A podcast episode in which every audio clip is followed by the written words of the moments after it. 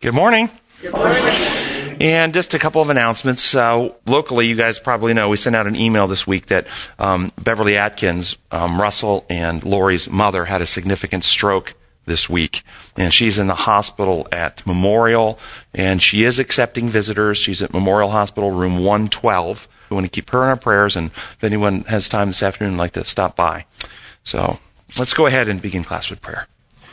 Gracious Heavenly Father, we do thank you for your kingdom of love and your principles of love. And as we look around this world and we see the, the um, decay that happens and the sickness, and we realize this is not how you design things, and you long in your heart to come and bring healing and restoration. We uh, lift uh, Beverly up to you and ask that you intervene as you know is best in her circumstance and situation, and be with uh, Russell and Lori to, that will have wisdom as they're making decisions uh, this time.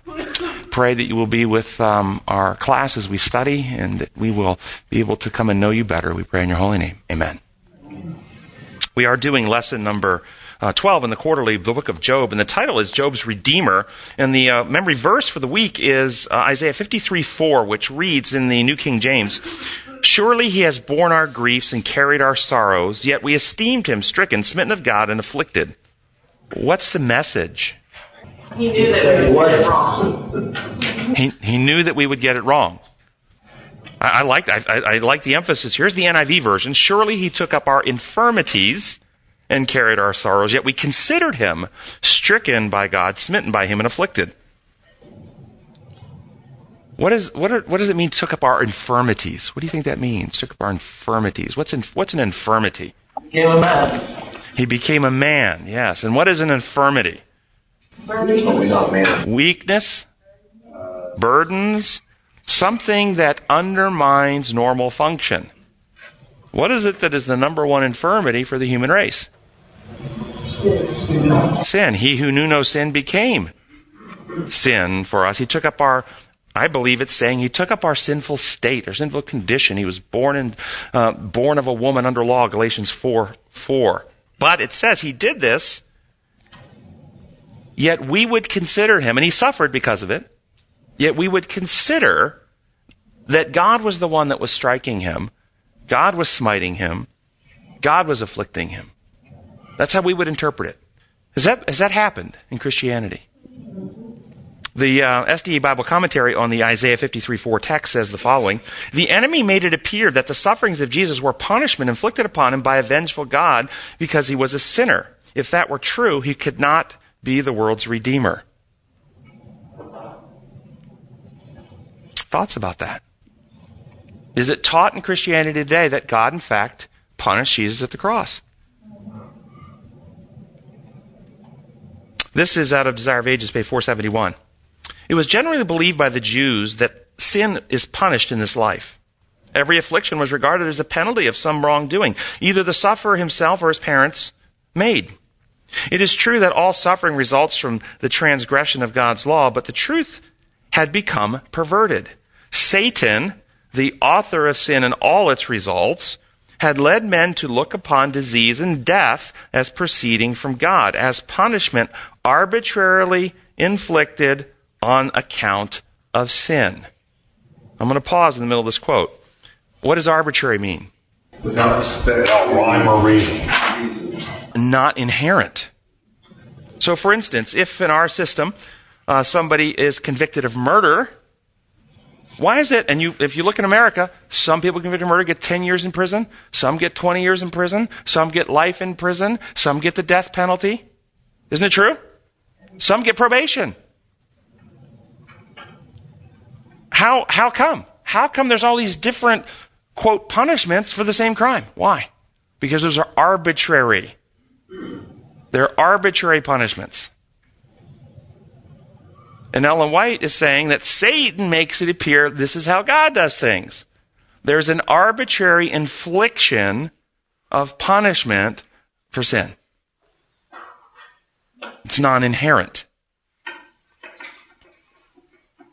Hence, one upon whom great affliction and calamity had fallen had the additional burden of being regarded as a great sinner. Thus, the way was prepared for the Jews to reject Jesus.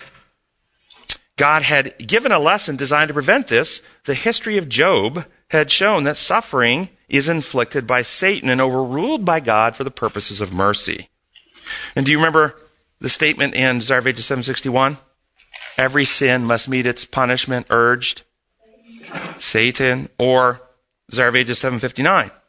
Rebellion was not to be overcome by force. Compelling power is found only under Satan's government. The Lord's principles are not of this order. His authority rests upon goodness, mercy, and love, and the presentation of these principles is the means to be used. God's government is moral, and truth and love are the prevailing power. You ever meditated on that? Thought through, okay, power. How do we use power? How do we wield power? How does power get, when you think of power, what do we usually think of? Infliction of might, coercive power. Ellen White says God doesn't work in this way that compelling power is found only under Satan's government. So if we have this idea that sin requires God to use the power of his majesty to inflict the proper punishment upon the sinners, this is compelling and coercive, and it's Satan's version of God. This is another one. Review and Herald, September 7, 1897. God could have destroyed Satan and all his sympathizers as easy as one can pick up a pebble and cast it to the earth. But by doing so, he would have given a precedent for the exercise of force. All compelling powers found only under Satan's government. The Lord's principles are not of this order. He would not work in this line. This principle is wholly of Satan's creation. Why will God never work in this line? There's a reason. What happens if he does? All right, let's put it this way. What is it that God wants from us? Love and trust. Can you get love and trust by threatening to kill people who don't love and trust you? You cannot. It absolutely destroys love and trust to say, love me and trust me, or I will be forced by holiness to kill you. Doesn't work. This is imperial law. This is how human governments work. Only coming back to worship Him who made the heavens, the earth, design law, do we see that, that when we deviate from His design, it's inherently destructive. There's no arbitrary infliction of punishment. It will destroy us. The wages of sin is death. Sin, when full grown, brings forth death. And God has been working through Christ for, for ever since the inception of sin to hold at bay, to intercede, to bring healing, to stop death from happening. He hasn't been using His power to inflict death.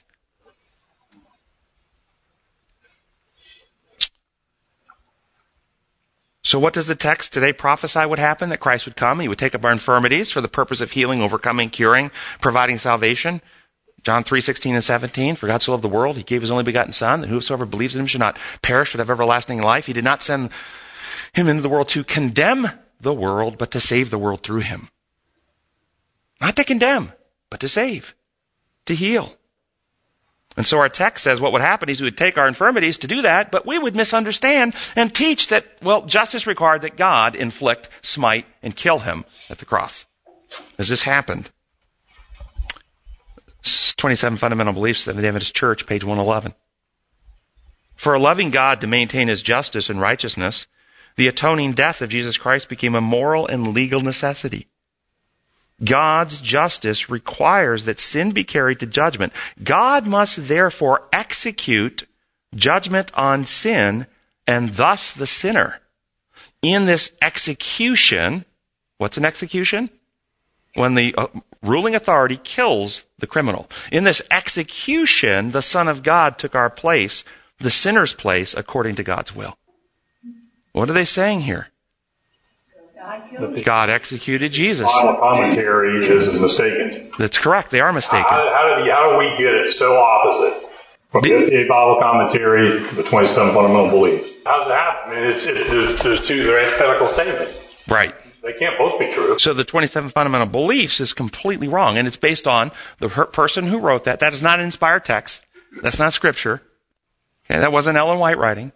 That was a theologian who commented it's not even the position, the official voted position of our church in General Conference. Uh, they didn't vote that. If you look at the 27 fundamental beliefs, there's one paragraph position, and then there's whole chapters written on what that means. And this is the theologian's view of what he thinks it means. This is out of uh, the Adventist World Review, December 2007, page 40. One of the fundamental problems of the moral influence theory is that it rejects the substitutionary nature of Christ's death. The idea that God had to kill the innocent instead of the guilty in order to save us is considered a violation of justice. Who are they saying killed Jesus here? Yet we esteemed him, stricken of God, smitten. This is exactly what Isaiah prophesied would happen. One other one. This is out of Ministry, Magaz- uh, Ministry Magazine, February 2007. Why did God the Father choose a cross to be the instrument of death? Why did he not choose to have Christ instantly beheaded or quickly run through with a spear or sword? Was God unjust in executing judgment on Christ with a cross when he could have done it by beheading, a noose, a sword, gas chamber, bolt of lightning, or a lethal injection? Again, who are they teaching killed Christ? This is the infection. This is an infection. It all stems from accepting the wrong law. See, if it is true that God's law functions no different than the types of law human beings make, then it does require God to inflict penalty because human beings can't create space, time, energy, matter, reality. We can only make up rules that have no inherent consequence, and then we, in order to have justice, must punish for breaking the rules. And if you view God's law like that, then you teach this kind of stuff. And the problem is that God's law has been replaced in Christianity with this human law construct. Sunday's lesson. Tim, Yes. This concept is so insidious, we wouldn't even accept it in human government. We don't accept punishing someone innocent in the place of, of someone who committed a crime and letting that be called justice. You're exactly right. You're exactly right. And think of the lack of reason and logic that requires people to do. We have to suspend our minds. And so when you teach this kind of stuff, not only does it distort God's character, it teaches Christians not to think. Well, we just have to take that on faith. We don't ask questions. We just believe. And if you think about the conflict between Christ and Satan, battle in the mind, you know that. How much truth is on Satan's side? Zero truth on Satan's side. All truth is on God's side. So if you have a, if you're the position where you have no truth on your side, do you want people thinking, investigating, reasoning, looking at evidences, searching for truth? No, you don't want them. You want them to be holy and pious and believing without evidence, believing on declarations and claims. We believe. Sunday's lesson says, read Job 19, 25 through 27. I know that my Redeemer lives and that in the end he will stand upon the earth. And after my skin has been destroyed, yet in my flesh I will see God. I myself will see him with my own eyes, I and not another. How my heart yearns within me. Uh, does this suggest Job did have some knowledge of something beyond life here and now? That a redeemer was coming. It, it, it does suggest Job did know, didn't he? On some level, anyway. Some, maybe he didn't know all the details, but on some level, he knew a Redeemer was coming. Now, the Hebrew in this translation um, for Redeemer sometimes is also, in other translations, translated Defender. Sometimes it's Redeemer, sometimes it's Defender.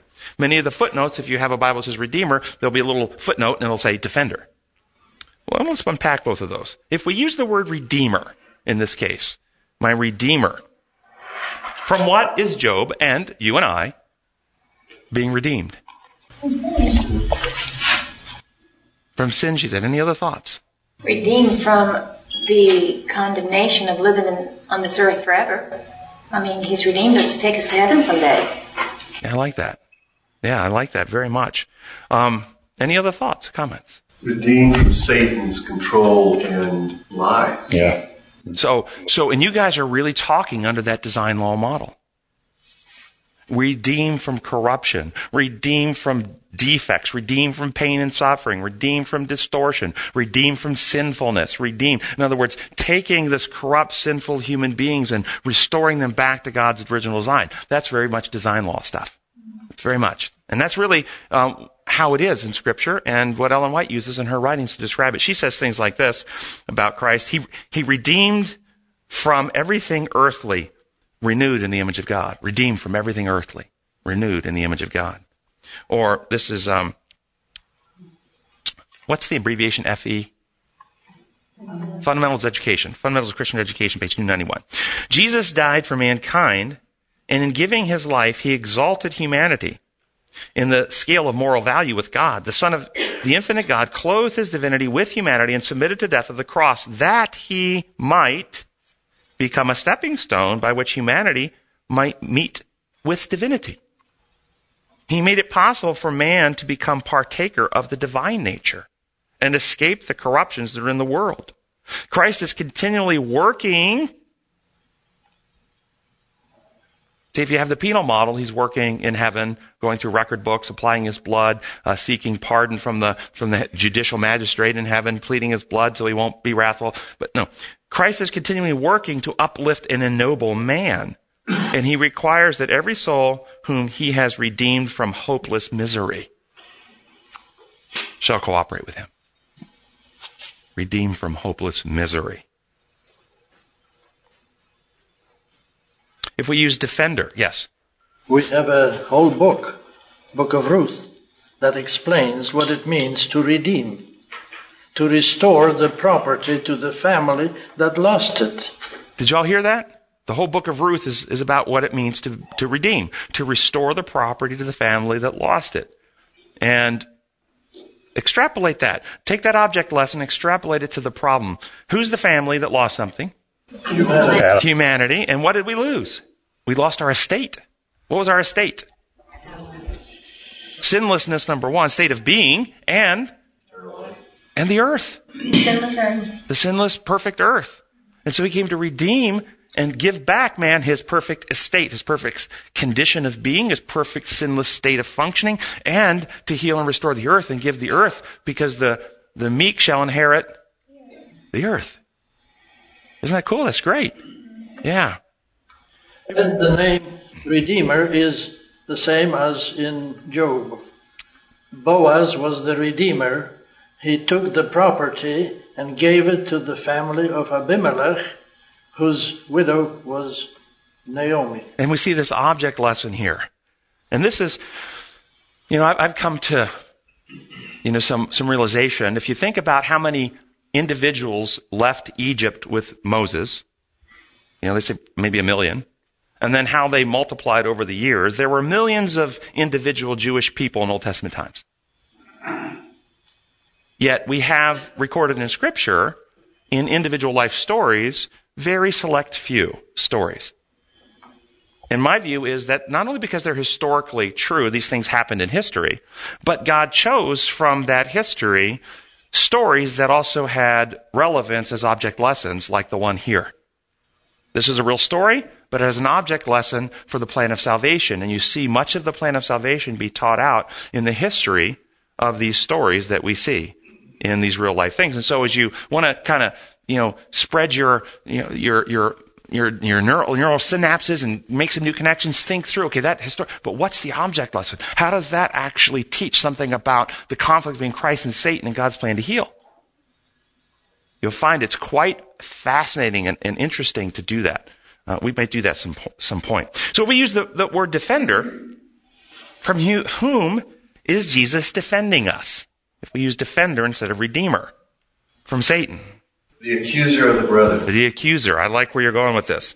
And so we read in uh, Christian Education 159, Zechariah, des- description of Joshua, the high priest, is a striking representation of the sinner for whom Christ is mediating that he may be brought to repentance. Satan is standing at the right hand of the, of the advocate resisting the work of Christ and pleading against him that man is his property since he has chosen him as his ruler. But the defender of man, the restorer, mightier than the mightiest, hears the demands and claims of Satan and answers him, The Lord rebuke thee, O Satan. Even the Lord that has chosen Jerusalem rebuke thee. Is not this a brand plucked out of the fire? Now Joshua was clothed in filthy garments and stood before the angel, and he answered and spake unto those who stood up before him, saying, Take away his filthy garments. And he said to him, Behold, I have caused thine iniquity to pass from you, and I will clothe thee with a change of raiment. And I said, Let them see a fair mitre on his head. So forth. What do you hear going on here? To whom is Jesus defending? If we accept that it was God who killed Jesus on the cross because God had to punish sin, then Jesus is standing before the Father, pleading his blood so that we will not be punished by God. Did y'all hear that?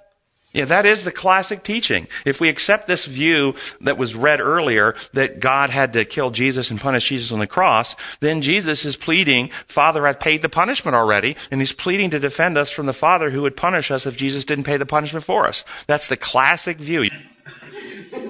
This is the question we're talking about. To whom is Christ defending us? Where is the battle between Christ and Satan being fought? Our hearts and minds.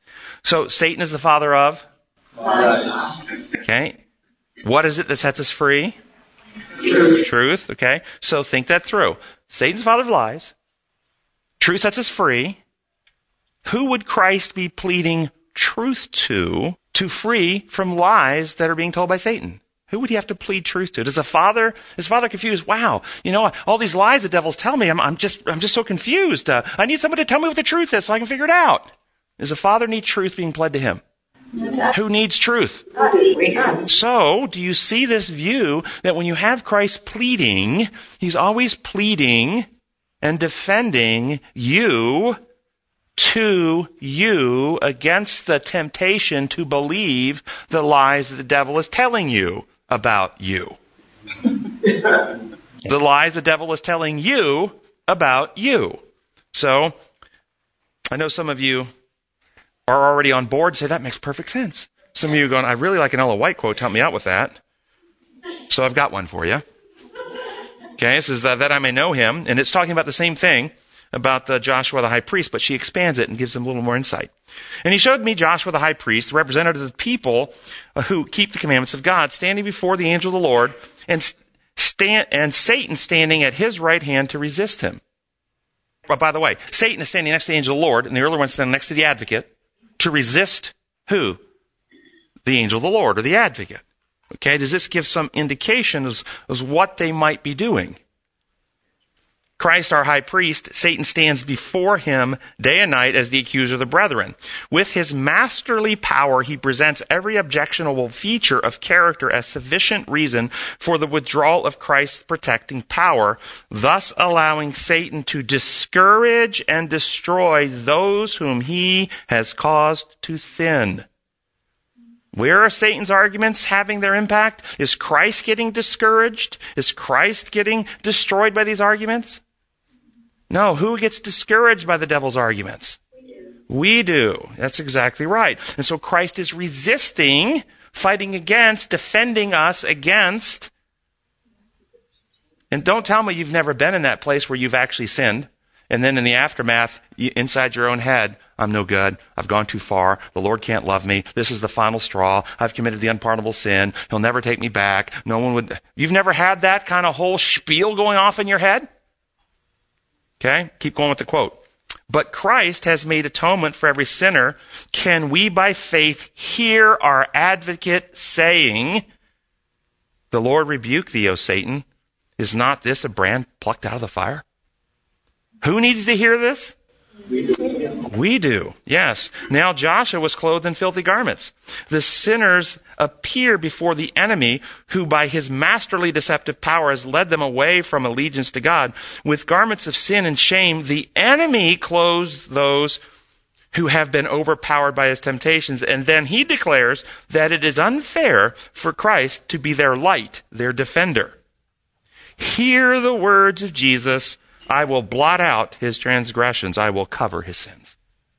Who's needing to hear these pleads?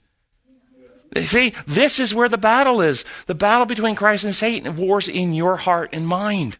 God was in the Son, reconciling the world to himself. For God so loved the world, he gave his only begotten Son. If God is for us, who can be against us? He did not give spare his Son, but gave him up. How will we not along with him give us all things? Who is it that condemns Christ Jesus?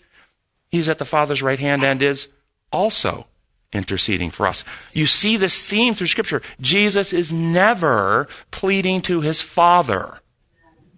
In fact, Jesus in John 16 26 said, I will not pray the Father for you because the Father loves you himself.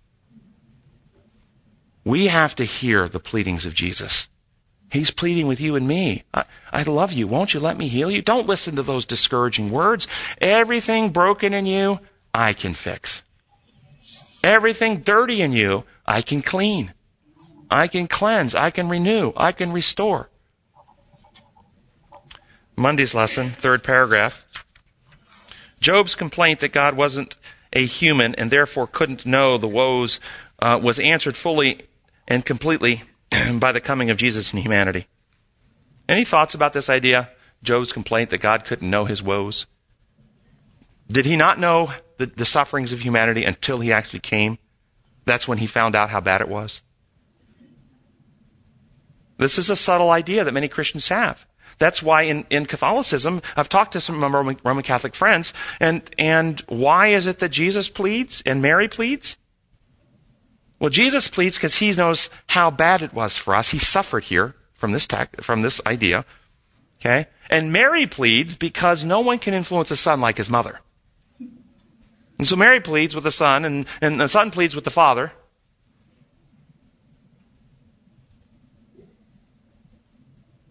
Adventists don't have Mary pleading, they just have Jesus pleading. Do you think that God learned something new?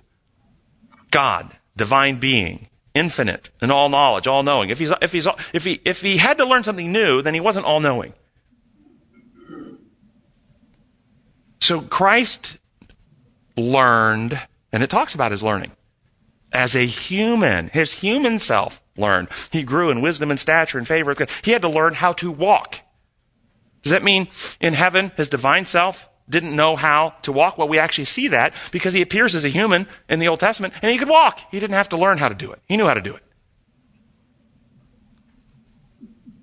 But as a human being, he had to develop all of those capacities and abilities, including develop a perfect, sinless character. Hebrews 5, 8, 9.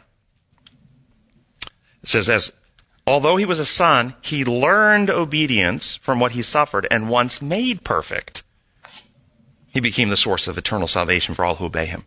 Once made perfect? Whoa. Made perfect? Once made perfect? What? Thought he was always perfect. He was always sinless. Sinless. Bible perfection is about maturity of character. And Christ had to develop a mature, sinless character by the exercise of his human brain in decision making as he faced temptations as a human. He didn't learn this as a divine being, he learned it as a human being. So, Desire of Ages 762.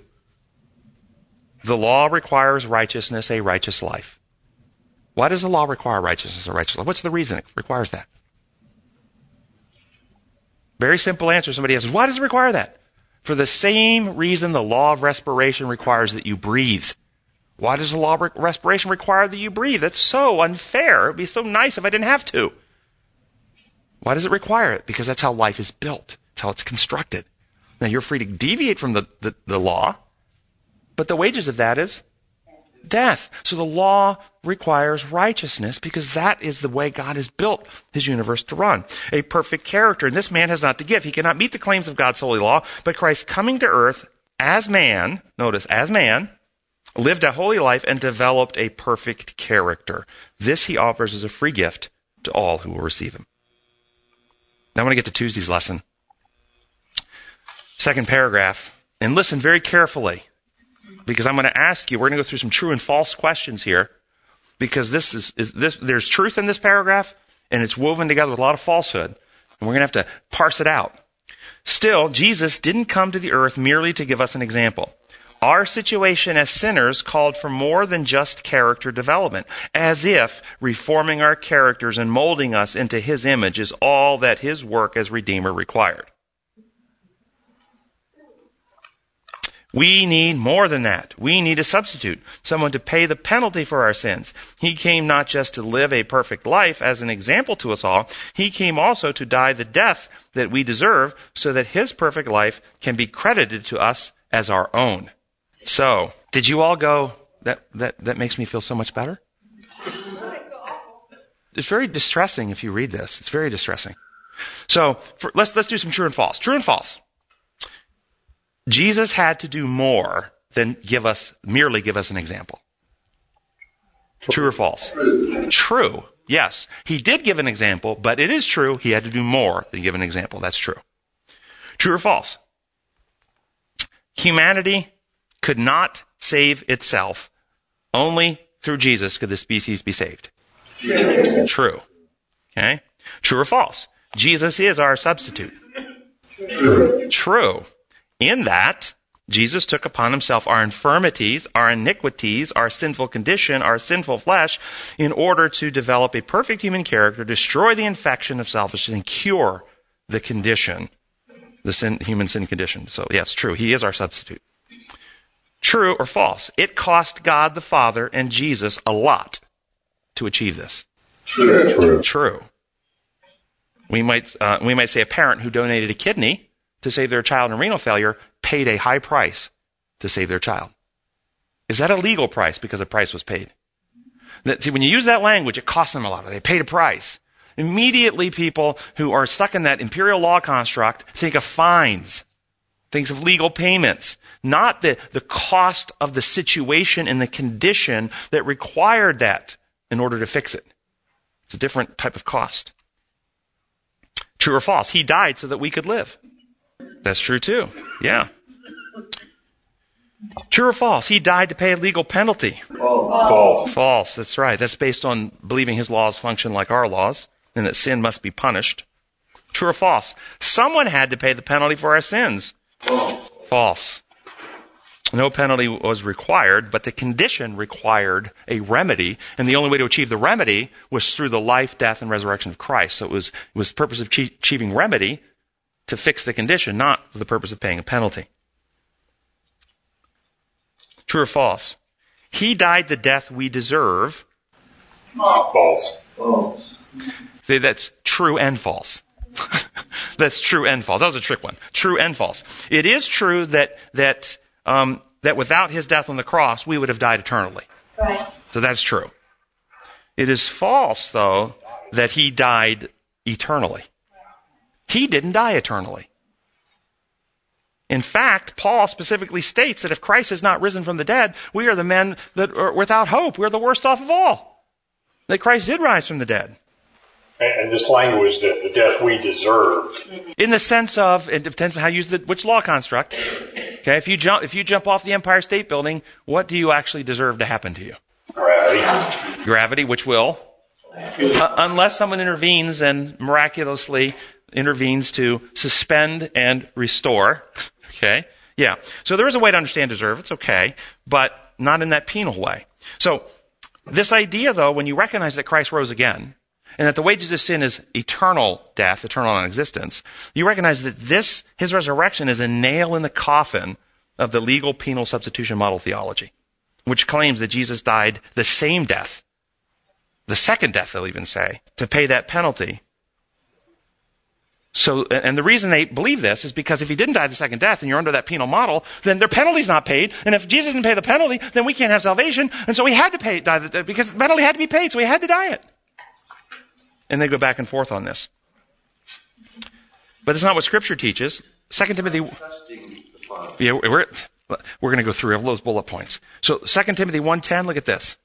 Christ, Christ Jesus, who has destroyed death and brought life and immortality to light through the gospel. So the Scriptures teach you that Christ destroyed death. There's the theology that teaches he died the second death, from which there's no resurrection. So let's look at Scripture. What is the second death according to Scripture? This is Revelation 2014. Then, hate, then death and Hades were thrown into the lake of fire. The lake of fire is the second death. What's the second death? That was a quote from me. I, am excited. That was a quote from Scripture. I didn't make that up, so I'll say it again. The lake of fire is the second death. Uh, Revelation 2014. What's the second death? That's what the Bible says, the lake of fire.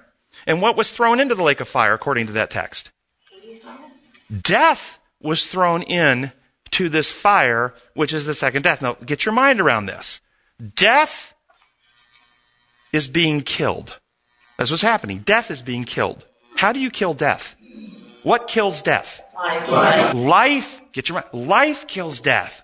Ooh, now that opens up a whole new. Hope your minds are going. Lake of fire a, a, a fire, a, a, fire that, that, that is consuming maybe, an eternal fire that never goes out maybe. Any, any, any. Fire of love, maybe. Ah, okay. Fire of God's presence. Fire of God's presence. Okay. So, when will it happen that death is killed? this happens? Well, is there a text that teaches us that? 1 Corinthians 15 talks about the, uh, let me tell you a mystery. Will not all sleep? Will be changed in a flash, twinkling of an eye. When the perishable has put on, has been clothed with the imperishable and the mortal with immortality, then the saying is true. Death has been swallowed up in victory. Death has been swallowed, meaning death has been destroyed now. What destroyed death? What was happening here? Life was being restored, and when we restore life, we destroy death. And it happens in this place called the lake of fire. Hebrews 12:29. What does it say about God there in Hebrews 12:20? Our God is a consuming fire. When the Ancient of Days takes his throne in Daniel chapter 7, what comes as a river out from the Ancient of Days? Fire. Fire, and, and, and who's standing in it? All the redeemed are standing in this fire. Isn't this interesting? At Pentecost, when the Holy Spirit fell, what did they see? Two split tongues or two streams of fire. The fires of truth and the fires of love, because this is the fire that consumes sin. And remember, at its root element, sin has two roots lies. What consumes a lie? Truth. Selfishness. What consumes selfishness? Love. And so the, God's presence is the source of all truth and all love. This is the life-giving glory of God, which is the lake of fire, which is what death destroys death. So did Jesus die deviant from God's design? So all those in the lake of fire who are deviant from the design, who are hardened in lies and hardened in selfishness, when they're exposed to unveiled truth and unveiled love, what happens to them? Suffering, agony, and they beg for the mountains to fall on him and hide them from him who sits on the throne and so forth. But did Jesus die deviant from God's design? Or did his death perfectly restore God's design in humanity? I, I, you think it through. Which, which was happening there at the cross? Why do you think Jesus could say, I'm going to die in three days, I'm going to rise again? How could he be so certain? Because he designed the life to begin with. He, he knew the restoration back to the original design it has to lead to life. That's right. Restoring it back to, to the source of life and reconnecting humanity, he was going to destroy the infection that brings death, and thus he would rise again by restoring God's uh, life giving character, law, back into humankind. So, did Christ die the same death the wicked die in the end? If you have the wrong law concept, as we said, you have to think so because it makes you frightened and you'll live in fear that God will still have to punish you if he didn't. But when we come back to worship him who made the heavens, the earth, the sea, and all that in them is in design law, we realize that actually they're quite different and I'm going to compare them for you. Do you want to make a comment before we do the comparison of the two deaths? Ask something. If Christ had the confidence that he was going to rise again in three days, why in the Garden of Gethsemane did he say, if possible, let this cup pass from me? What was he experiencing in the Garden of Gethsemane? See, he said that based on his knowledge and confidence of what would happen, not because he foresaw in some futuristic prophetic way, but he said it because he could predict. If I let go of this, can you predict what will happen? What do you predict will happen? Fall on the ground. How confident are you you can say that we'll fall into the ground? 100%. Do you have the gift of prophecy? That's a future event. How could you possibly know that's going to happen? Experience. Because when you understand the law, life becomes very predictable. You can predict what will happen. And I believe that Christ understanding the law of life and that what he was here to achieve was to restore the law of life back into the human being and, ex- and eliminate the uh, infection that brings death, the law of sin and death, eliminate that, that he said, I'm going to die again, but I will rise again. I'm, I'm going to drop this and it's going to hit the floor. That's how he was predicting it. But the experience of going through it, it would be no different than um, you know that uh, you've got to go get a, a root canal. And you're going to get the root canal and you know it's going to be fine afterwards, but what's happening while you're getting the root canal? Well, isn't there any other way? Isn't there some other way we can do this? Please, let's do it some, something else instead. And that's what you see going on in Gethsemane. If it be possible, if there's any other way to achieve what we're trying to achieve, I'd rather do that because this is awful. And it was awful. Let's look at the contrast between what Christ experienced at the cross and what the wicked experienced at the end. And in the lesson, I've got them bulleted, and I've got the Bible references for each one of these. Christ died trusting the Father. Into your hands I commend my spirit. Do the wicked die trusting the Father or distrusting the Father? Distrusting the Father. Christ died longing to see the Father's face. My God, my God, why have you forsaking me. He, he, He wanted to be in the lake of fire. he wanted his father's presence. Yeah. The wicked die hiding from the father, begging the mountains to follow him and hide him from the one who sits on the throne. Christ died when the father's presence was hidden. Darkness covered the whole earth and his, and his presence. The wicked die when the father's presence is revealed. And there's no longer a veil there. Christ died less than 72 hours. The wicked die eternally. Christ died when love overcame selfishness. The wicked die overcome by selfishness. Quite a difference. But if you look at the Father's actions, what did the Father from heaven choose to do? The Father's actions were exactly the same to Christ and to the wicked in the end.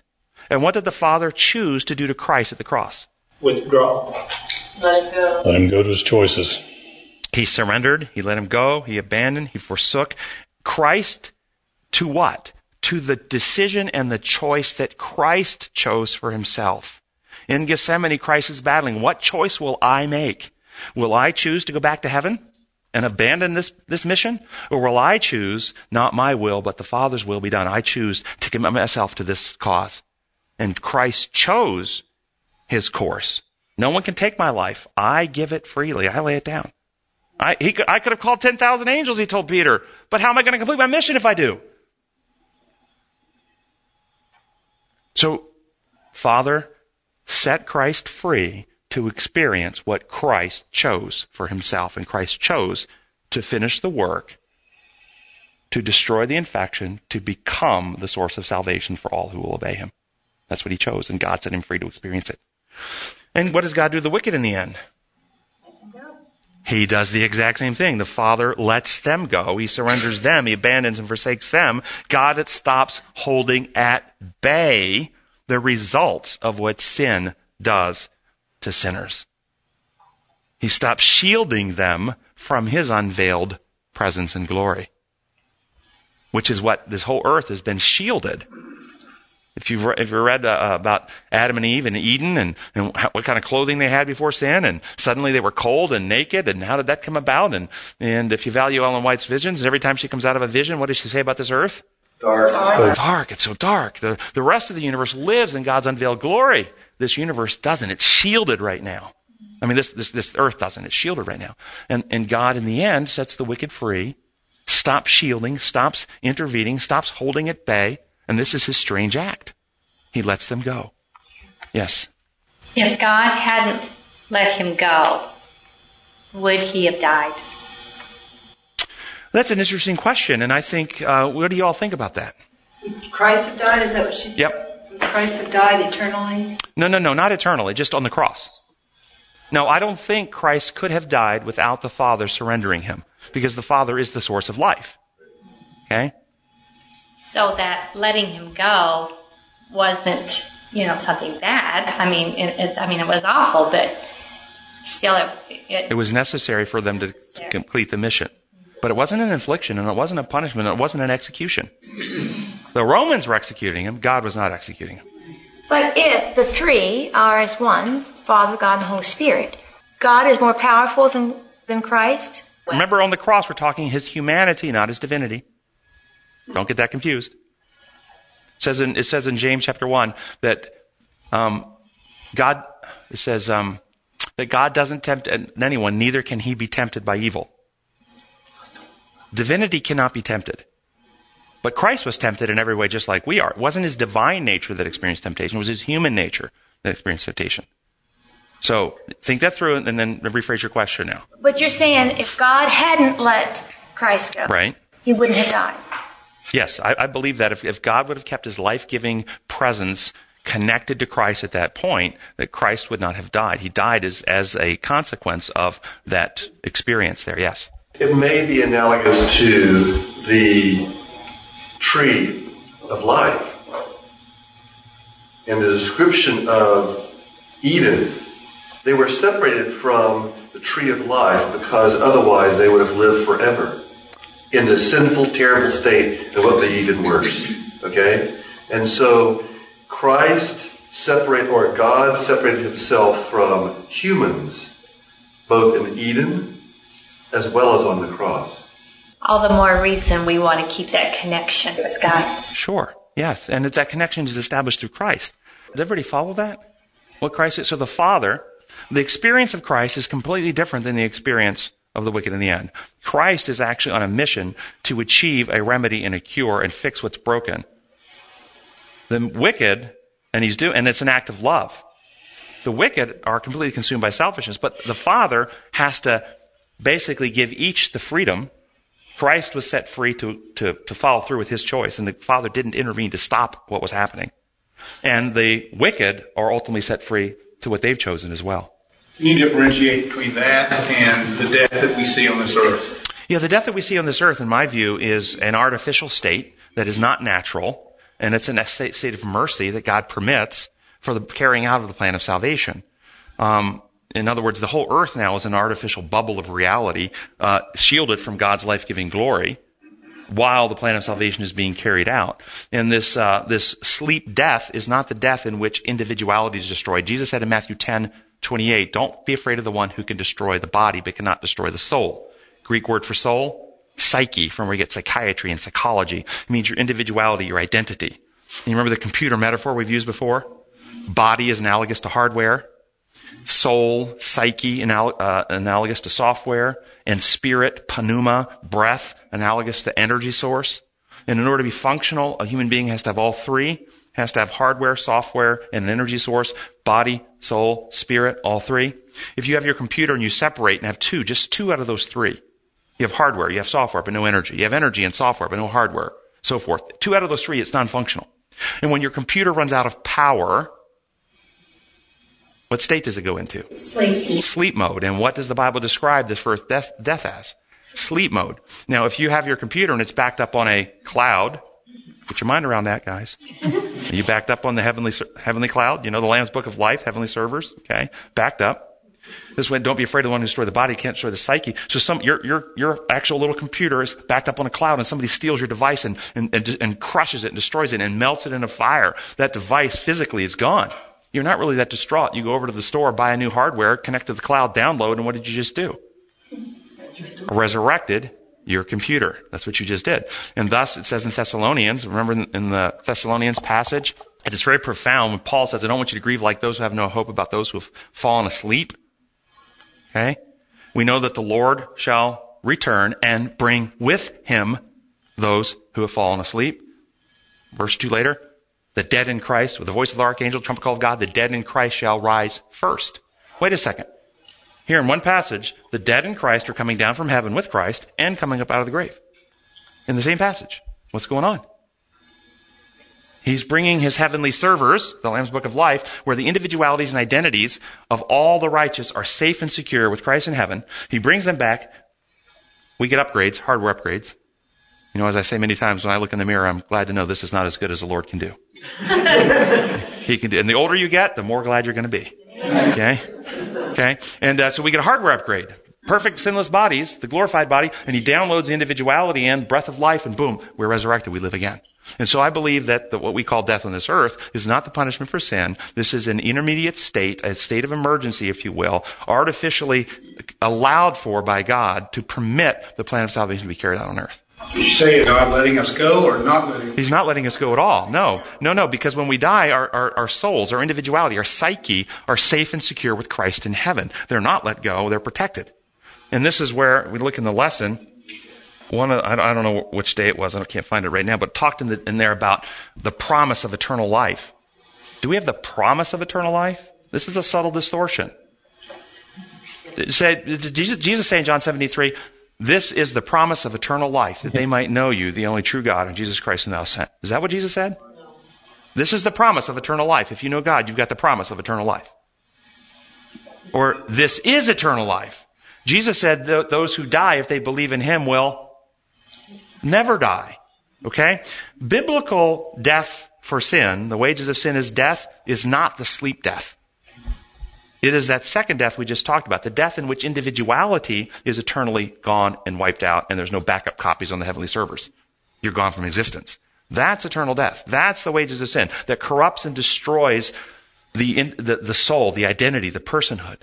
That's the wages of sin, death. This first death is not a punishment for sin. It is a, a state of security, if you will, state of safety that the righteous can, Jesus, uh, Old Testament God said to Daniel, you're going to sleep in the dust until the resurrection. And so it's a state of mercy. That backup is true for the righteous and the wicked. Their psyches will be restored just as they were when they went to sleep in death. That's true too at the end of the thousand years. They don't get hardware upgrades though. Right. I just wonder how we're ever going to recognize each other in eternity once we get our upgrades. Because we keep some features of our, actually, we are told that we, but not just care, we keep physical features that are similar so that we are identifiable and we recognize each other. Yeah. Um, Much like Christ was different after his resurrection. In Wednesday's lesson, the first paragraph states it was for sin, for the sin of all humans who ever lived, that Jesus died on the cross. And I found it very interesting that the quarterly this time used the singular.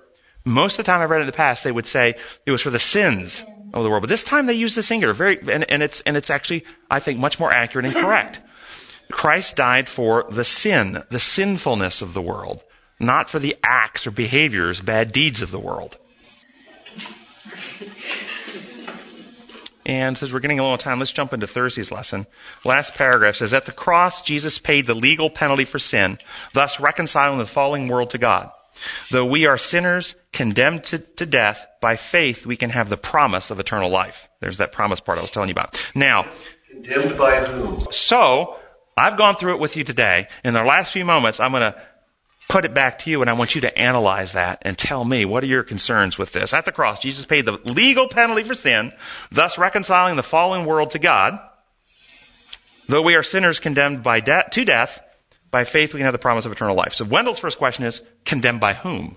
By what? What's the condemnation? Our condition. Ah. We're condemned by so uh, uh, we're born in sin, conceived in iniquity. An HIV-infected man and woman get together and have a baby born HIV-infected. The baby is born with a terminal condition. The condition is terminal. They are not condemned by the ruling authority with a death sentence that had to be carried out by the government. We are born with a condition we didn't choose that is terminal, yet through Christ there's a remedy free for all to partake. There is no legal penalty for sin. Yes, yeah, so first, is there a legal penalty? If so, who's, to whom is the penalty paid? I asked this with some of the leading theologians in this community in the conference a few years back, and the answer was, I said, is, is he paying the penalty to, to, to God? Did God require payment? And they immediately said, no, no, no. I said, well, who's the penalty paid? They said, the law. And I said, and the law is a transcript of God's character. So, you know, you're doing a two-step here. They didn't like the answer. So if it's paid to God in the law, they'll think through the meaning. If the penalty, which is the blood payment, which is of the life of Jesus, his, his sinless life had to be paid, and it's, it's paid to either God or to the law, then what is the barrier to our salvation? God. The legal penalty, the wrath of God, and this is why they teach the wrath of God must be propitiated by the blood of Jesus and so forth and so on. No, the, John the Baptist was right when he said, this is the Lamb of God who takes away the Sin of the world. It's our sin that is the barrier. There's nothing in God that obstructs Him from letting us come home. There's something in us that prevents us from being capable of living in His presence without healing and restoration.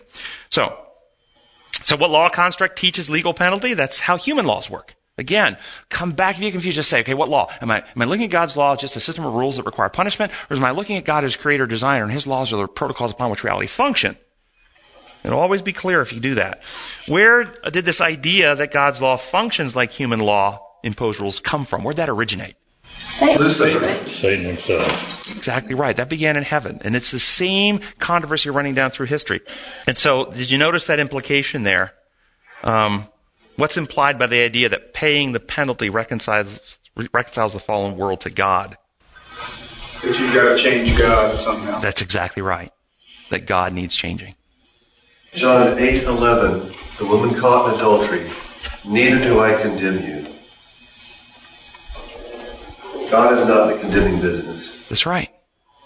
Because See, this is how I explain it. When, when he says to the woman caught in adultery, I know where you were just a few moments ago. I know what you were doing just a few moments ago. And had you not been caught, and I don't condemn you because had you not been caught and brought out in front of me, you would have gone home with your head hung low, consumed with guilt, consumed with shame, feeling horrible about yourself on the inside, feeling dirty, feeling outcast, you would have, because what you were doing was deviating from my design for relationships. And whenever you do that, it sears your conscience, it warps your character, it hardens your heart. It was destroying, I don't condemn you because there's no need to condemn you because you're destroying yourself. Go and live in harmony with my design. Go and sin no more.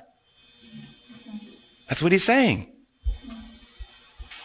Yes. If God was executing Jesus, there would be no hope for resurrection, right?